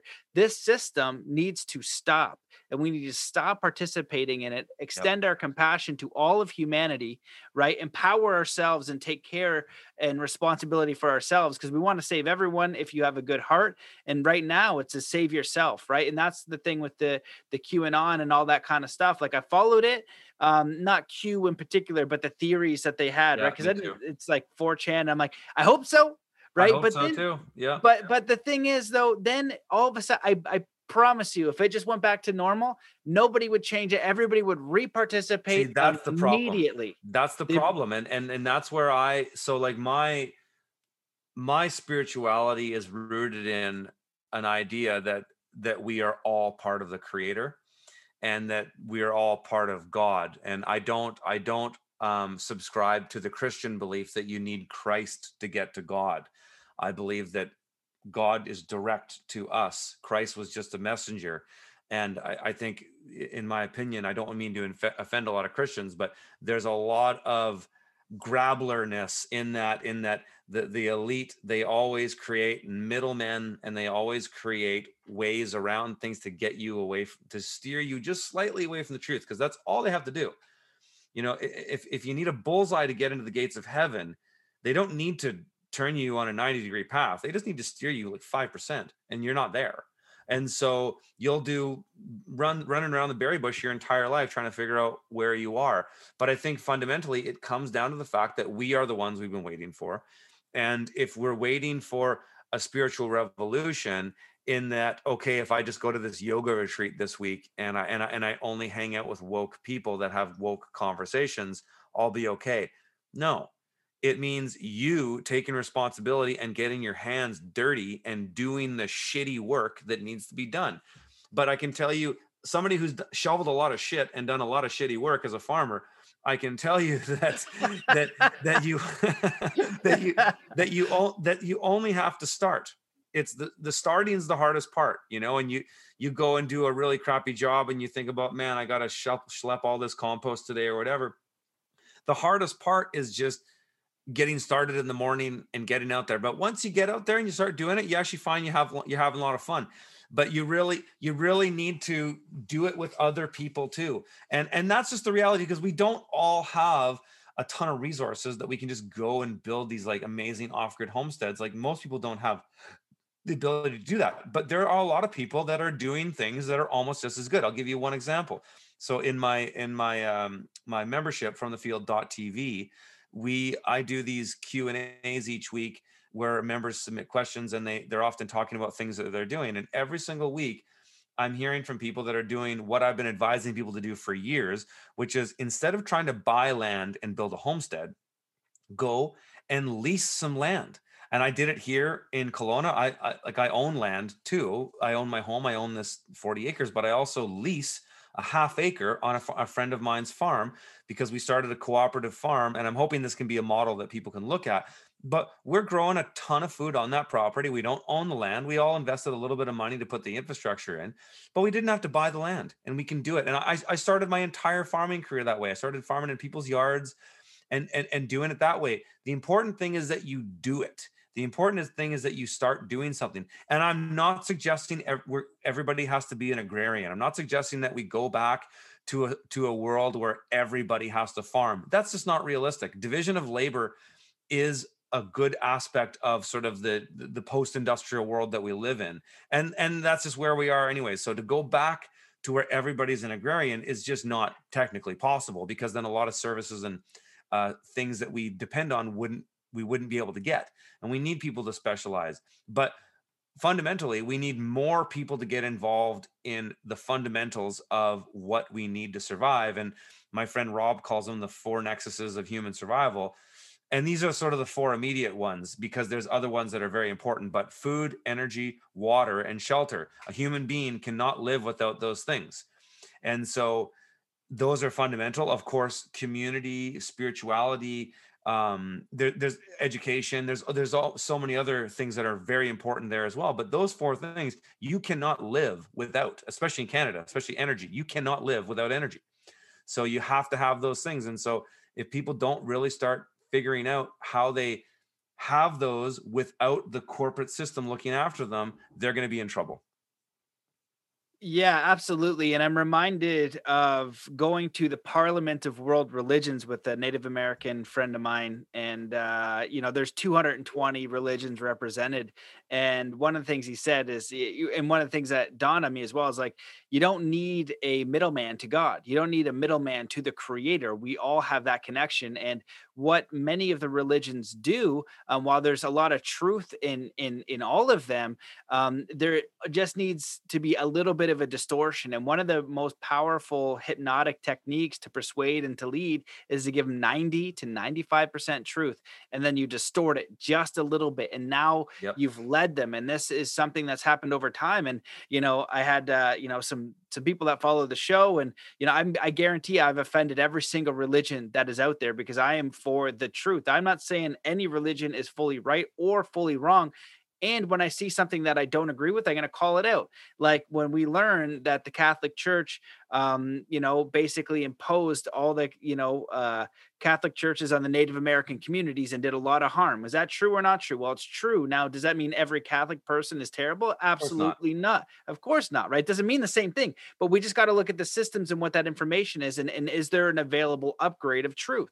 Right? You know what i mean? And and we can look at what's going on with the you know human trafficking and all that kind of stuff. It's just a different thing. We want to we want to get to the truth and be and allow someone else to totally have their belief and experience because we don't know. We don't know what that ultimate truth is at the end of the day but we do know that there are people who want to mislead and they they want to um, do things that are not of benefit to other people and that's where we need to really be clear about what our values are um, and how we want to act. Because if that belief, like you know, like one of the basic ones is like, okay, we we believe we need money to survive. Well, if you're in a job right now, um, whether it's police, whether it's nursing, whether it's uh, doctors, and it's going against your integrity, you might have to make that tough choice of quitting. Like my friend of mine, uh, uh, Dr. P- Pierre Thériault, is a doctor out of Quebec. Uh, 38 years in medicine, quit because he had to speak the truth about what was going on. Yeah, it, it went against his integrity too much right? And so that is a very tough choice. Not everybody can make that choice. Um, but uh, but just following orders is not going to be good enough if you're put in a position where you're not thinking for yourself or you see it's like causing harm you're choosing that it doesn't matter that you have a family or whatever um, that just makes the decision harder for you exactly. exactly. You know what I mean? It doesn't it doesn't say that it's not going to be okay. You know, it's like uh, the Khmer Rouge and what, what happened in Cambodia. Just because you had a family doesn't mean you side with the government and then slaughter your neighbors, you know, with machetes against the tree. That's exactly. not an excuse. I understand it to a degree, but what choice are you going to be on in your level of being? And I feel like with what we're saying, it seems terrifying because I've seen what the terrifying outcome is and what they want to do with the, you know, crash in the financial markets and the cryptocurrency and, you know, the one world currency and all that kind of stuff. And I also see beautiful solutions popping up from from people who are awake to under what's going on and aware to what's going on. And one of the examples I've been saying, it's like the will and spiritual power and strength to protect is 10 or 100 times as powerful as the strength to oppress. So if you think about war, whatever, if, if you've got one uh, group of people um, that are basically going to war and the one side is trying to oppress the other side well all you need to do is uh, if you're on the side of protection that that level of strength that level of power, that level of will is going to be so much greater, right? Than the people who are in the other side, like in their conviction of like, oh, am I going to try to oppress this person? This person? They don't. They're not. They're not standing in truth or integrity. They're they're a little bit off center. They're they're not grounded. But when you know when you're in truth and you're in your own integrity and you're protecting your family and your friends, that will of force is so much stronger. So that will of force can be can be used to create food, water, shelter can be used to create to, you know peacefully right? To go to peace every single time to go to peace. Please let us move this way. This is where we're going. We want nothing to do with you. We want nothing to do with that contract. We're going to move over here. And that's uh, something we co- can either move to willingly or we can do kicking and screaming and then possibly be harmed because we didn't want to make those choices. We couldn't let go. And it's almost like uh you know being pulled by a horse you know just let go you can stop getting pulled by the horse that is causing you damage and then stand up and then look around and be like, all right, I'm going to go over here now. And, uh, you know, I'm just going to do this and, and start from there. But it, it's, it's not an easy thing, but it might be a necessary thing. Well, yeah. And, and yeah, I totally agree. I mean, the, the beauty is, is we have the truth on our side. And I, I do believe there is a correlation between the God, God and truth and the logos. And it's so powerful. And, um, you know, my friend Owen Benjamin has had an amazing uh, tweet that got him kicked off Twitter, but it was it's an example of how truth cuts through everything and it, and is amplified beyond anything that all the the elites can put their resources into. And he had this tweet on uh, on Twitter, and he said, "How can Caitlyn Jenner be a woman of the year when she hasn't been woman for a year?" And it was it was like it was just you know cut through so much shit, got shared millions of times, and it's painfully true, politically incorrect as it is, um, but hilarious because that you know it's just an example of how effective the truth is and and that's what's happening now and and that's why like you know there's almost like this there's a massive cognitive dissonance happening amongst the general population and they've been living with it for about a year because i think even i think a lot of people even after the first two weeks to flatten the curve thing, they were like, "Come on now, really? Like, are you serious?" And that, and then six months in, and and then a summer of wearing masks, and people at the beach going for jogs wearing masks, and people, and, and more people are just like, "Really? Are you serious?" And and I think I, I I do believe that most people who are wearing masks don't buy into it. They're just going along to get along because they just it's it's practical for them, and that's how they've always lived their lives but you know it's like what you what you were talking about you know cambodia and stuff like that and and you know even out of nazi germany the nuremberg trials and in the nuremberg code uh, if you read it it doesn't excuse there you do not get off by saying i was just doing my job. Like that doesn't fly and that goes right into international law and so all these people that are doing that might commit atrocities and are even doing some really nasty things to others because they thought it was right that that doesn't matter and and and hopefully history is on our side on this. I think I like I said though, I think it's going to take time. I, I think this is a long game. I ultimately what what we're looking at here is Agenda 2030, and this ultimately this comes down to that document that started with Agenda 21 that I believe came out of the Rio de Janeiro summits in the early 90s, that where they drafted the first sort of idea of global sustainability, which is I'm all about sustainability, but I think I like the term regeneration better. Um, Eh, but uh, it's just it's just green fascism or communism and uh, agenda 2030 is the new game it's the update and it's the surveillance state and you know all these documents are out there that none of this stuff is conspiracy theory i mean the the our, our critics love to call us conspiracy theorists because that dehumanizes us right and and that and that's their tactic when you don't have an argument it's the saul alinsky tactic the book rules for radicals and he and he lays all that out is when just go at the individual. Don't attack the argument attack the man attack the person and that's what they do. And that's what the, that's what the modern left has learned to do very well.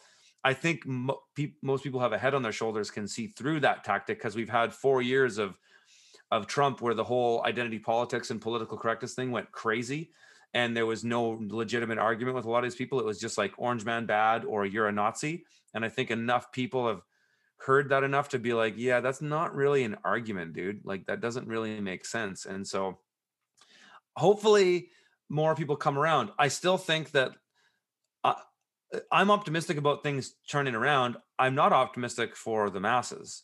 I think that there's going to be some really tough times ahead for the people who will not who who are going to get woke with their pants on at the last moment and then they're then they're going to be they're going to be in in trouble and but you know what if you if you uh, you know I, i'm i'm spiritual in in my belief that like this is all just a game and it's all just a test and there's other lives to live and there's other lessons to learn and so i don't it doesn't i'm not troubled by the fact that we might see a mass genocide uh, I, I, I for sure don't want to be through that myself, and I'm I'm doing everything I can to get out of the way.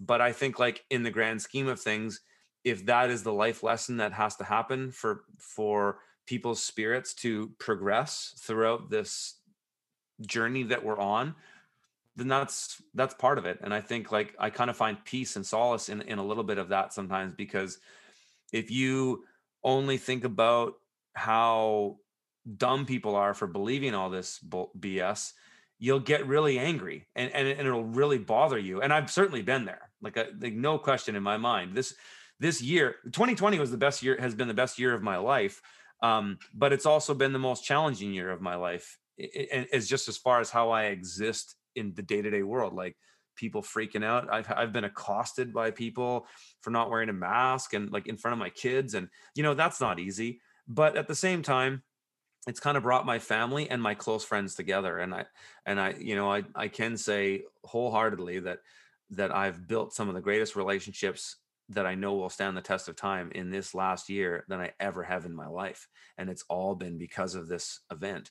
And I think there's the there's a lot of beauty in what's actually going on. And one of the things that my wife and I often reflect on is that right now it's really easy to kind of sort out who your friends are, uh, who your real friends are. And the mask is actually a perfect vehicle for that. Um, and I know some, I know a lot of people watching this probably have to wear a mask to go to work. And I'm not talking about that.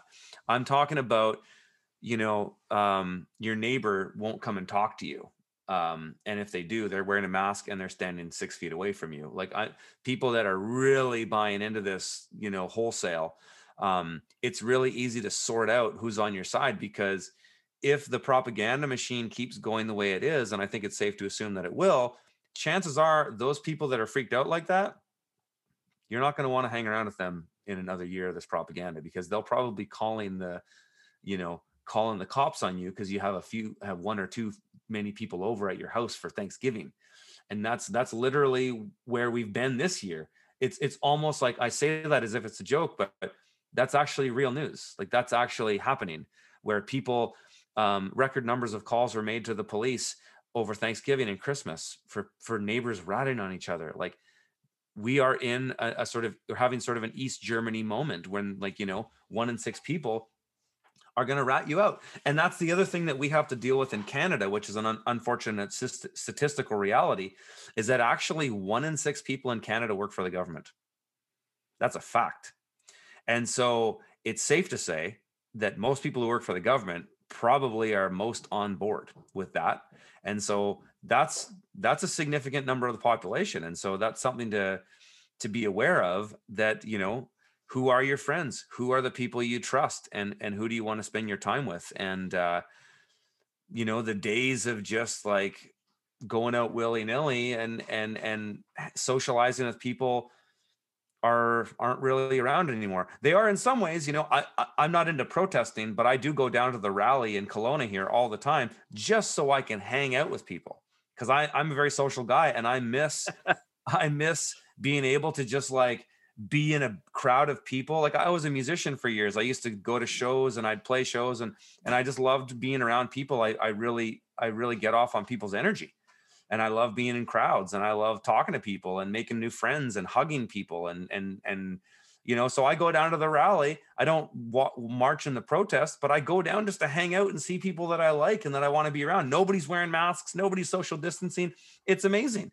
And the media here is is writing inflammatory articles about these protests every Saturday and saying there's super spreader events and all this and it's like well where's the evidence? Because that's that's not happening yeah, so many great points, and I just love the idea of like going to the protest for like your social gathering. It's like, all right, the, the protest is coming. I finally go out and like hang out with some people. Like, uh, it's it's just a lot of madness and and you you made a lot of points that I again I agree with. It's like you're finding out who your friends are and, and unfortunately I lost a lot of great great friends, people I've known for pretty much my whole life um, without a conversation, you know I mean without a respectful conversation yeah. which which is a bummer, but it also comes to the point of like okay, you're going to go your way and at least I know now if it keeps going, you might actually become a threat and uh, I'm going to move over here with people who have the values of freedom, honesty, integrity and and and mutual respect and so there are there are benefits. I think that we're all going to go through our own process for this, and you, you share just so many important insights and your work is incredibly important and relevant so thankfully you've been doing it for a while and there's a lot of resources for people to check out yeah. um, i could talk to you all day man this yeah, has been a pleasure um, i'm sure you got some things to do being a farmer yep. um, is there anything else that you would like to discuss or chat about before we we close this amazing conversation um, no, I mean, I would just say I would leave people with optimism and that uh, the world is what you make of it. It you know, don't don't don't get hung up on the bad news because that's just around us every day. I, I mean, I I do read the news because I like to look at trends, but I just look at it for what it is and it's subjective. You know, my wife and I were in the car this morning and we were listening to CBC and we are just laughing our ass off because they say COVID every 20 seconds, and it's just it's just ridiculous. And so we, for us, it's fun. We're having fun and and and I and I believe that um, as spiritual beings, we chose to be here at this moment. We chose this life, and I, I and I, I truly believe that. You know, when my kids were born, I really felt that they chose me, and uh, they they chose to be born with me, and then they wanted to be here with us, and and I, I find such a great purpose and and deep meaning in that, and so I I, I try to apply that uh, wholesale to this whole situation, and I'm like, you know what, we want to be here because we're going to be part of a great a great uprising and a great a great revolution but it means doing the hard work. But that's why we're here. We're here to do the work. And so i'm optimistic and i just think um, you know look at it for what it is. Have fun. Lead lead lead with love in your life and and and surround yourself with good people and get rid of everything toxic in your life. That was the one thing i did um, that just had leaps and bounds of uh, tremendous um, uh, strides that I made in my career and my personal life by cutting out toxic people. That was a that was probably the biggest one, but toxic habits, toxic thoughts, cutting out everything toxic, and then just you manifest incredible things in your life when you are surrounded by other good people. Because I really believe we are all connected, and when you have energy of of people who are on your path around you you can uh, achieve things beyond your wildest dreams and you do it together and you do it with love and and uh, you move forward every day and it, the most important thing is that you're making decisions every day and you're doing things to move forward and as long as you're doing that and you're doing the best you can that's all you can do. Beautiful. I absolutely love that. I agree with that. Uh, where can people find more about you and your work if they want to stay in touch they they can go i mean my youtube channel has a you know massive archive just the urban farmer on um, youtube and then my membership site, which is where I post, which is which is really my life's work. That's where I do everything now. Is is from the field TV, and um, that is where I uh, spend a lot of time and uh, resources to travel to visit farms. And I have done less traveling since all this started, but I've been documenting my work and actually my uh, my motivation to be a leader in this space has been greater than ever. And, and I'm very blessed to have a membership that pays to be part of my platform that supports me to do the work that I do so that I can lead the way I am. And so last year, my pledge was I'm going to build a new farm from scratch. And so because I had a I had a big plan at the beginning of the year to I was going to go and do a big massive United States tour uh, visiting, you know, 20, 30 farms in all over the, the continent of the United States and make content for my site, which is what I've been doing in 2019. That's exactly what I did. But I basically said, okay, well, this is happening now. You know what I'm going to do instead? I'm going to build a new farm from scratch and I'm going to show you guys every single step of the way and I'm going to document everything in full transparency, show you how much money I'm, I'm spending, and show you everything.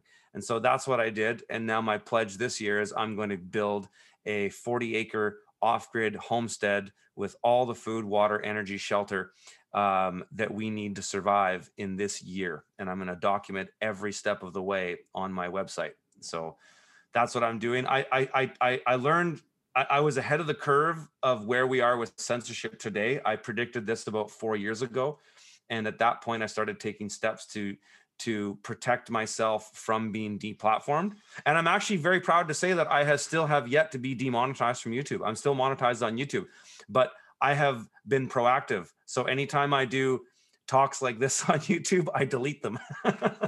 I, I, stream them on my YouTube channel and then I put them on my membership site. So I do uh, Q and A's if people want to tune in. I do sometimes three hours of uh, Q and A's for my members um, on uh, 9 a.m. every 9 a.m. Pacific Standard Time every Thursday.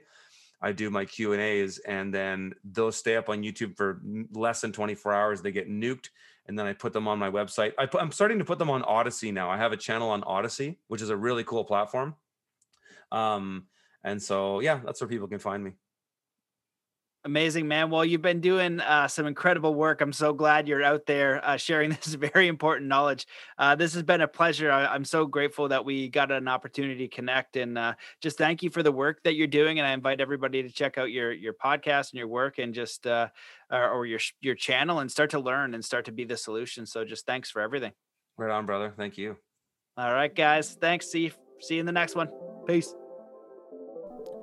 There you have it, ladies and gentlemen, the absolutely phenomenal Curtis Stone. I hope that you enjoyed this episode. If you did, please share it everywhere you can on social media. Tag me, uh, leave a review in iTunes. That helps immensely. Consider joining the membership. Uh, you know, you can pay even what you want. There's a you know a suggested price over there, and if you can't pay that or you need it for free, just email me, Matt at ZenAthlete.com. All of my stuff for that matter. You know, check out the Quantum Heart Hypnosis. It's such a powerful series the the Soul Compass program, all that stuff. You know, you can pay what I'm asking for it, which I think is, is more than worth it. And if you just want it for free, you can have it for free. I don't even care. Uh, this is this is to help you live a beautiful life because if you can do that, you're gonna spread that vibe to other people, and I am of service to you. So just let me know. Um, for those of you guys want to go down that coaching rabbit hole and uh, really connect with me, get one-on-one coaching um, in an amazing community, whatever the case is, however I can best support you, go to mattbelair.com forward slash coaching and we'll help you out there. But we got lots of amazing shows coming up and uh, stay tuned. I'm getting a little bit overwhelmed right now because of all the censorship and uploading in 10 different platforms, so I'm kind of behind in some certain areas. Um, so if anybody out there wants to volunteer a little bit, that would be fantastic and really, really helpful. So I am open to that as well. So that's it. Let's come into a state of peace and coherence. Uh, so you can, I can send you off for the rest of your day, wherever you are in the world, to stop what you're doing. Take in a deep breath in through your nose. Hold that breath and let it out slowly, filling every cell, every muscle, and every fiber of your being with peace, joy, contentment, empowerment, divine connection, and ready to take on the rest of the day. So thank you so much for listening, and we'll see you in the next episode.